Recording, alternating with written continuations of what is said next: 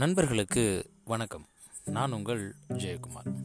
இன்கப்பாசிட்டேஷன் பொதுவாக ஒரு விஷயத்தை செய்ய முடியாமல் இருக்கிறது. அது வந்து ஃபிசிக்கலாக இருக்கலாம் இல்லை மென்டலாக இருக்கலாம்.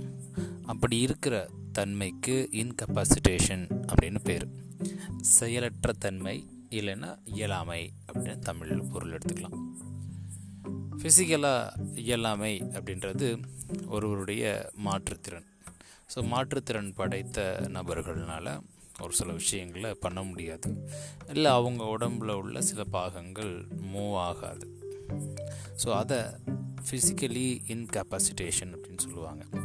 ஸோ ஒருவருக்கு உடல் சார்ந்த இயலாமை தான் இருக்குமா அப்படின்னு கேட்டிங்க அப்படின்னா இல்லைங்க. மனம் அளவிலையும் இயலாமை நிறையா இருக்கும். இந்த உலகத்தில் ஃபிசிக்கலாக இன்கேப்பாசிட்டேஷனாக இருக்கிறவங்கள விட மனதளவில் இயலாமையாக இருக்கிறவங்க நிறைய பேரை சொல்லலாம். இதைத்தான் பாரதி ரொம்ப அழகாக சொல்கிறாரு அக்குனி கொஞ்சொன்று கண்டேன் அதை ஆங்கூர் காட்டில் புந்திடை வைத்தேன். வெந்து தரைந்தது காடு தளல் வீரத்தில் கொஞ்சம் என்று மூப்பென்றும் ஒன்றோ அப்படின்னு சொல்லிட்டு. ஸோ நம்மளுக்குள்ளே உள்ள அந்த ஸ்பார்க் அந்த சின்ன தீப்பொறியை வெளியே எடுத்துகிட்டு வரணும் அப்படின்னு சொல்கிறார் ஒருவேளை அப்படி வெளியே எடுத்துகிட்டு வர பட்சத்தில் நாம் ரொம்ப பிரகாசமாக அடுத்தவங்களுக்கும் மொழி கொடுக்குற அளவுக்கு நம்ம முன்னேறிடுவோம் அப்படின்னு பாரதியார் ரொம்ப அழகாக எடுத்து வைக்கிறார் சரி அப்போது அந்த ஸ்பார்க்கை மறைக்கிறது எது? நம்மளுடைய இயலாமை. என்னால் முடியாது. நான் இதுக்கு ஒர்த்து கிடையாது.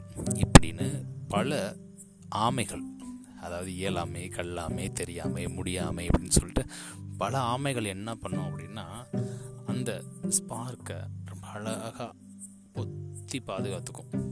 ஸோ அதன் காரணமாக என்ன ஆகுது அப்படின்னா நம்மளுடைய முடியும் அப்படின்ற இயல்பான விஷயங்கள் வெளியே வர மாட்டுது ஸோ அந்த ஆமைகள்லாம் விலகிட்டோம் அப்படின்னா நம்மளுடைய இயலாமை கண்டிப்பாக நம்மளை விட்டு விளையிடும் ஒருவேளை நம்ம இயலாமை அப்படின்ற ஒரு ஜோன்லேருந்து வெளியே வந்துட்டோம் அப்படின்னா நம்ம யார் அப்படின்னு வெளியே தெரிய ஆரம்பிச்சிருவோம். சரி இந்த இயலாமையை எப்படி வளர்க்குறது அப்படின்னு கேட்டிங்க அப்படின்னா ரொம்ப சிம்பிளுங்க ஃபஸ்ட்டு முயற்சி பண்ணணும். அதுக்கப்புறம் நம்மளுக்குள்ளே உள்ள அந்த ஃபியர் அந்த செல்ஃப் டவுட் இருக்குது பார்த்தீங்களா அதை ஃபஸ்ட்டு உடச்சி தகர்த்து வெளியேறப்போ நம்ம எதெல்லாம் முடியாது நினச்சோமோ எல்லா விஷயங்களும் நம்மளுக்குள்ளே தானாக வந்து சேரும் அப்படின்றதுல எந்த விதமான மாற்று கருத்தும் கிடையாது. ஸோ உலகத்தில் பிறந்த யாருமே ஃபிசிக்கலாகவும் சரி மென்டலாகவும் சரி இன்கப்பாசிட்டேஷன் கிடையாது. இது எல்லாம் அவங்க அவங்களுடைய சிந்தனையில் தான் இருக்குது ஸோ சிந்தனையிலேருந்து வெளியே வந்தாலே போதும். ஸோ இந்த இன்கப்பாசிட்டேஷன் அப்படின்றது ஒரு பெரிய விஷயமே கிடையாது. ஏன் அப்படின்னா உலக புகழ் பெற்ற விஞ்ஞானி ஒருத்தர் இருந்தார்.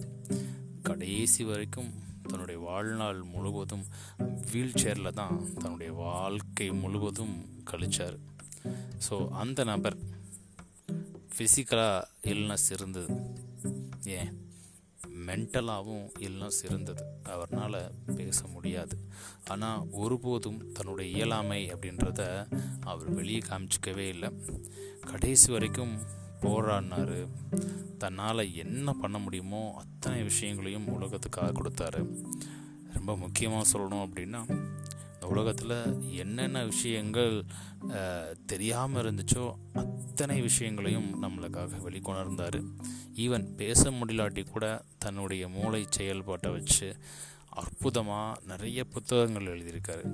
எஸ் நீங்கள் நினைக்கிறது யாருன்னு எனக்கு தெரிஞ்சிருச்சு. ஸ்டீஃபன் ஹாக்கிஸ். ஸோ அவர்னால் முடியும் அப்படின்னா ஏன் நம்மளால் முடியாது? So just think about it நன்றி நண்பர்களே மீண்டும் நாளை இன்னொரு பதிவில் உங்களை சந்திக்கிறேன். இன்கப்பாசிட்டேஷன்